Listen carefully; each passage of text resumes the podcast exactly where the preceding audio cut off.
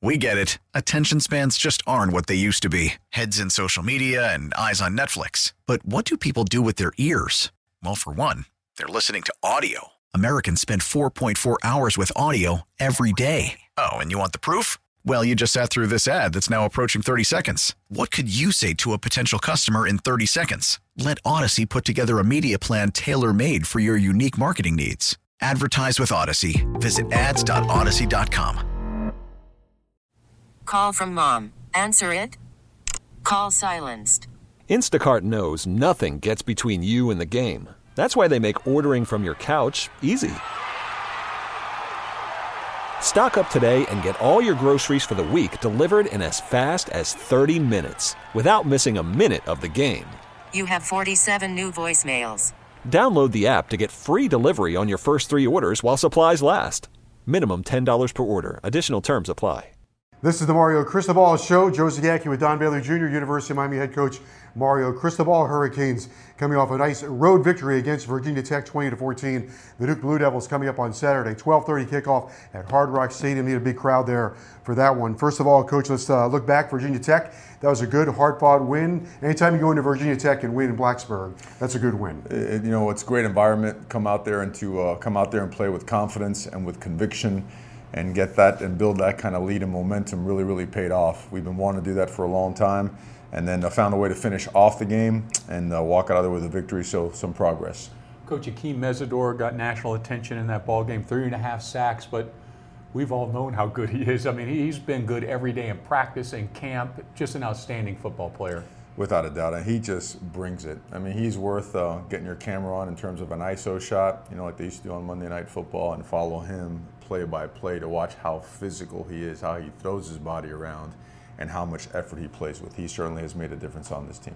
What did you see going into the game offensively that led you to beat him through the air? Because you really hit him hard with the air attack, and Tyler was really on. Well, Tyler really got on last week, and, we're continuing to evolve and do things that, number one, allow our supporting cast to do well, play fast, and do right by Tyler in the passing game, right? Timing and precision. And a lot of those guys have stepped up in a number of different ways. But it was there to be had. Tyler's been very confident. He took advantage of it. Protection. Got to give credit to the backs now. The backs did not get much credit. We didn't run the ball very well, but we protected really well, especially with their 5- and 6-man pressure. So all in all, just saw some things that we felt that Tyler could take advantage of, and he did.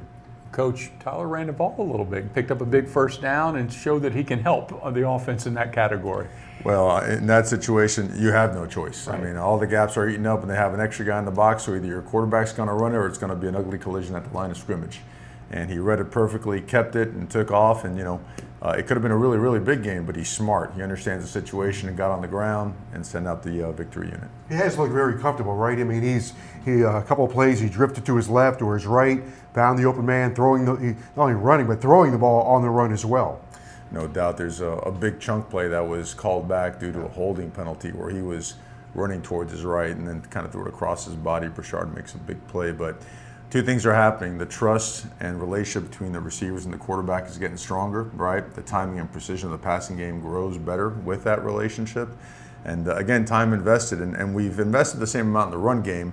Now we've got to start getting more dividends in the run game as well. Coach, we've got to give you and your personnel department credit. Lucius Stanley came in and helped Miami. And he was a late person to get to the university. And then Colby Young, of course, we're going to be talking about him, I think, every week from here on out, but both of those guys came in late and have finally caught on and are helping this football team win.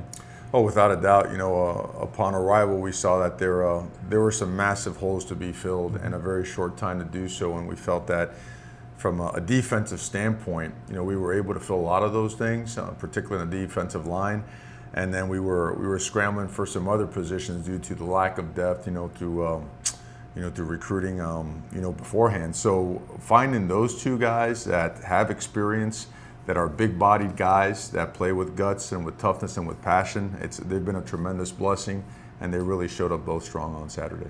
Coach, a guy like Colby Young who's coming on, and of course, his story is still to be written, got a long way to go, but with his size and so far with the way he has shown to catch the football, what does that do now to the opponent? Because they perhaps have to start shifting some of their assets in his direction to handle not only the fact that he's catching it, but his size. Well, we play a lot of good DBs in this conference now, so it's up to opponents to decide how they want to match up, right? Some really good corners, long corners out there that probably feel that they can match up with him, and you know, we got to go our best against their best and see what happens. But you know, our eyes upstairs are really good in terms of our communication and our everything we do through our headsets to make adjustments and whatnot. And if there's ever something that we feel is more lean towards him and opens up something for somebody else, hey, albeit, you know, it serves just as good of a purpose. Coach, there's a ton of injuries that you had to deal with in that ball game. We'll get into it in depth, but I'll go to the offensive line part. Ja'Kai Clark not available. Ole Wishon not there. John Dennis comes in, gets his first start. Sagapolo is there, but also we got to see Inez Cooper is a true freshman who's spent a lot of time at tackle, bumped down to guard. And I can see why you recruited him. Mm-hmm. He's a big force. You know, a human eclipse, you know, a large human being. I mean, he takes up a lot of space. Playing guard was new for him, you know, so you could tell he wasn't very or completely comfortable in there, but you see the power, you know, you see the size and the mass, him covering up guys, knocking guys back a little bit. But credit to both, credit to the entire offensive line, because when you plug in new guys like Logan and Jonathan Dennis, you know, that's first extensive action in an atmosphere that's a little bit real, right? I mean, there's a lot of noise going on, there's a lot of activity, and credit to the guys around them. You know, guys like DJ Skate, guys like John Campbell, Jalen Rivers, how they were able to help those guys really mentally lock in and help them with line calls, with adjustments, with technique. It just, all in all, you know, we have to get better, and we know that, but, you know, proud of those guys for their effort in trying. You guys, defensively did a number on their run game again. And I know that they've thrown the ball at a high percentage of the time, but they're kind of like a running back offense, right? Throw the ball in the flat, becomes part of the running game. But your defense pretty much eliminated Malachi Thomas and Keyshawn King for the most part. It starts with knocking them back at the line of scrimmage, and felt that our guys are just doing a better job with block destruction. I think our pads are still too high on both sides of the ball. Technique and fundamentals got to show up better and stronger throughout the course of the game, whether it be snap 1 or snap 300. So especially at this time of year, right? We're in mid-October heading to November. Technique, fundamentals, and discipline really got to show up strong to be successful. Coach, let's bring up Avanti Williams. That takeaway that he was involved in, that led to the first score, and that's a game changer, especially on the road. Yeah, it sure was. You know, him and DJ Ivey, you know, got his hat in there on that, and that ball popped loose, and all of a sudden, you know, 5 plays later, we're up 7-0. So those things are critical, right? Forcing turnovers, changing the momentum, those things really determine the outcomes of so many games. So certainly appreciative of Avanti and the way he's continued to dedicate himself to keep getting better and better, and he made a tremendous play. Coach, along the lines of what you mentioned being here in mid-October, midway point of the season, are we at the point now where guys understand, it seems like they understand what their roles are, the transition of guys going in and out of the game seems to be pretty smooth. I know you had injuries, so you're plugging holes, but just in terms of roles, are we at a point where maybe guys are feeling comfortable with what they're doing? Well, in terms of injuries, we got to keep working that part out. I mean, this was a perfect indication. At the end of the game, you want to take a knee, well, you want to put in your 22 personnel. Yeah. We didn't have 22 personnel available. You know, and grabbed the receiver and asked him, do you know what to do here? He says, no, I've never done it. And I go, you're right, you haven't, you're a receiver. So we got to keep finding ways to get guys available to play, and then find places to put them in where they could be effective. I wouldn't use the word comfortable, because we try to crank up the competition every week. You still got to push guys and challenge them to get better. The worst thing we can do is come in there and say, okay, you're going in because, you know, you've been here or you did that last week. You've got to make practice mean something. And for us to be the kind of team we want to be and establish the identity that we want, you've got to earn it every single day. And anything else just wouldn't be Miami Hurricane football. Coach Corey Flagg with a great day, productive again, doing a nice job. And then you throw in it Keontre Smith and Wesley Bassant. Both of those young men got a lot of reps too. Yeah, and Caleb Johnson also, it starts with Corey. Corey Flagg, I don't think he got enough credit, particularly for this game. He's one of the players of the game, but his ability to understand the game, the amount of time he invests in studying it, and you know, he's really done a great job. He has, and it showed up in a big time way on Saturday, and we expect to carry it over even more because it affects everybody else's play too. K4 did a really good job as well, continues to get better. Wesley continues to get better, started with the opening kickoff. Mm-hmm. I mean, that's a massive tackle down at the 14-yard line. And then proud of Caleb. Caleb is starting to turn it up, and we're going to put more pressure on Caleb to do even more to get better. And he's a guy that runs, 4.5, 4.48, whatever it may be. And we've got to see, and you saw it once that ball was spit out to the flat out, he could hawk down guys and get them on the ground. So we want to keep pushing that crew to be a much better crew. Yeah. Harvey looked like he played pretty good too and had a couple of big hits for you. It seems like you've been pushing him hard to get more production, and perhaps he's starting to respond. He always does. Jafari has always been a guy that he's like the bell cow. He's always the flagship guy. He's always the one with tremendous amount of effort on everything he does. I think right now it's him and Mesidor that are playing with the highest effort, highest output, just exhausting themselves on every single play. You're starting to see some of that from Darrell Jackson as well. The linebackers are starting to come along. The safeties are starting to come along as well. They've been playing good football, but starting to amp it up in terms of communication and being on the same page. We eliminated some of the busts that we had earlier in the season, right? That gave away 7 and 14 points here and there. So progress, and we still got to get back to work, and much more progress to be made. Coach Lou Hedley quietly just helps every single week. I mean, it was just amazing what he did in this last ball game. Lou Hedley's a weapon. Yeah. He's a weapon, and what didn't get any credit was the fact that on some of those snaps, one of them bounced, another one was way outside. I mean, he's like a shortstop. I mean, he picks it up, boom, puts it down, and all of a sudden, it goes unnoticed, but not by us. Lou Hedley is another guy, just an exceptional human being and leader and player. And down there, when you're inside, you're an opponent territory. He's like a pitching wedge. He puts it right down there. Okay, when we come back, it's the Hurricanes and the Duke Blue Devils. We'll talk about that game. 12:30 kickoff, Miami and Duke at Hard Rock Stadium. More right after this.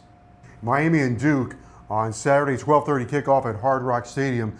The Duke Blue Devils come in after a tough loss to North Carolina, but this is not the old Duke team. This is a very good Duke football team, new coach Mike Elko. What makes Duke a challenge this week? Duke is an excellent football team, and the statistics show it.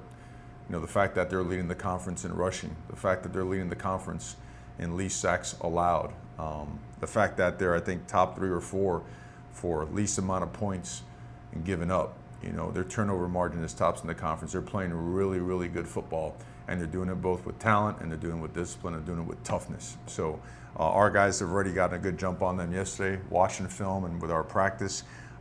We know that we have to play at our best always, especially when you have teams that are playing really good football coming into your stadium. Coach, their quarterback, Riley Leonard, third in the conference in 66% completion. He's got 3 times the touchdowns as he does interceptions. And that's not the good part, I guess, if you're Duke. The good part, if you're Duke, is he can run the football as well as anybody at that position. He can run the football. He's extremely smart. He doesn't make mistakes. He can make the tight window throws, and he makes them. And he plays with guts, and he plays with toughness, and he plays with passion. Tremendous amount of respect for him and their program. What I find interesting about Duke is not a lot of negative plays. They have no fumbles, and they're at the top of the league in third down situations, in 3rd and 7 or less. They don't get the 3rd and 7 or more. They're taking care of the football, and they're being efficient on 1st and 2nd down, putting them in 3rd and manageable situations. That puts a lot of pressure on the defense, and they're able to keep the sticks moving. So all in all, just a very effective operation. Their defensive line, they got outstanding defensive end, a couple of guys that are big and strong and powerful on the inside and have created problems for the offenses that they have faced as well. They sure have, and they've got their base stuff, but they also have their exotic 3rd down stuff. They twist, they stunt. They do an excellent job being disruptive. What are they doing defensively to take the ball away? They've knocked the ball out 13 times. They've recovered it 10 times, so they're pretty clever when it comes to knocking the ball free. They play really hard, and they're where they're supposed to be when they're supposed to be there. And when they get to the ball carrier or to the quarterback, they make a very active effort to get that ball out. Very sound in their technique and fundamentals. They play really hard. They're they're an impressive bunch. They've given up the least amount of sacks in the ACC, and now look at that offensive line. They've got 2 guys that are graduate students. They got 2 seniors and a junior, experienced, but they're talented as well. They are talented. They're big guys. They move well. They do a lot. So obviously they're really smart guys, and they are in sync. And you all know it's not just about the 1 or 2 talented guys. It's the 5 guys that play best together. as one. They're complemented by really good tight ends as well. So they look like a team that has, you know, ownership of their offense. They are also a team that's been helped by the transfer portal. So away from that for a moment, just the transfer portal in general and recruiting, because this helped you a little bit too. What do you think the impact has been in college football? Has it made the games better? It seems to me like because of the portal, you have more experienced teams with more depth now, and that's raising the level of play. No, the transfer portal has transformed college football. I mean, the blueprint up until a few years ago was recruit the best players, right? Develop them.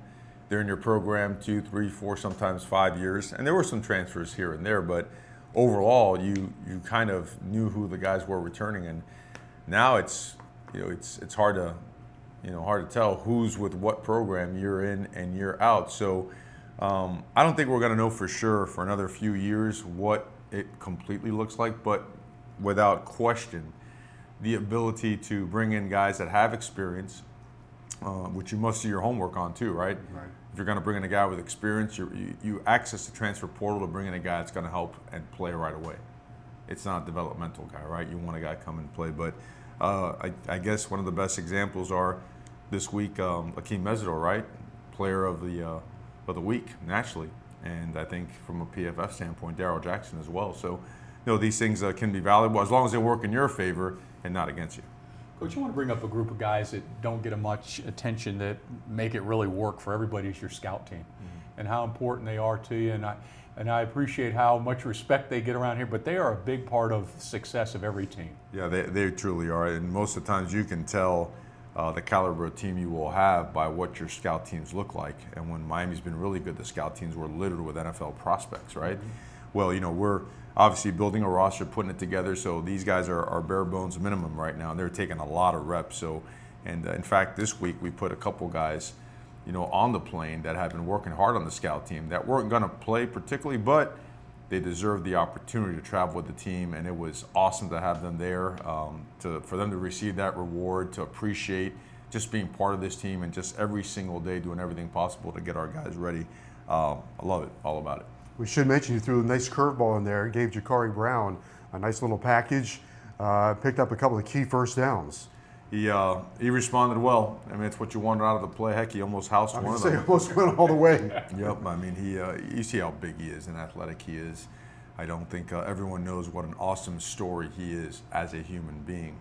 But driven, I mean, completely just a self-starter that wants to be elite, is going to be elite. And he gave us something now during the game. I mean, that sideline erupted when he got the opportunity. You know, he reads the first one right, he might go too. So all in all, just very proud of him and his contribution. Again, don't know how much we'll use that, but we needed it that game and we used it. Two guys that have helped out a lot, Rashad Smith at wide receiver. We've talked about him the last couple of weeks. And then, of course, Frank Ladson is really becoming more consistent. Frank Ladson is certainly becoming more consistent. Hard work has paid off, and he stayed with it. And sometimes you're going to get it over a long period of time all of a sudden. And that's what happened with him. He just stayed at it, and all of a sudden it's popping for him. He had some big catches, but that 3rd and 8 at the end of the game was massive. And Burchard, I can't speak enough about him. He made the conscious decision 3-4 weeks ago that he was gonna become a guy, like a real guy. And now he's certainly become a difference maker for us in a lot of different ways. How impactful is it that, I know he got banged up, but Will Mallory has been dominating that middle corridor for you?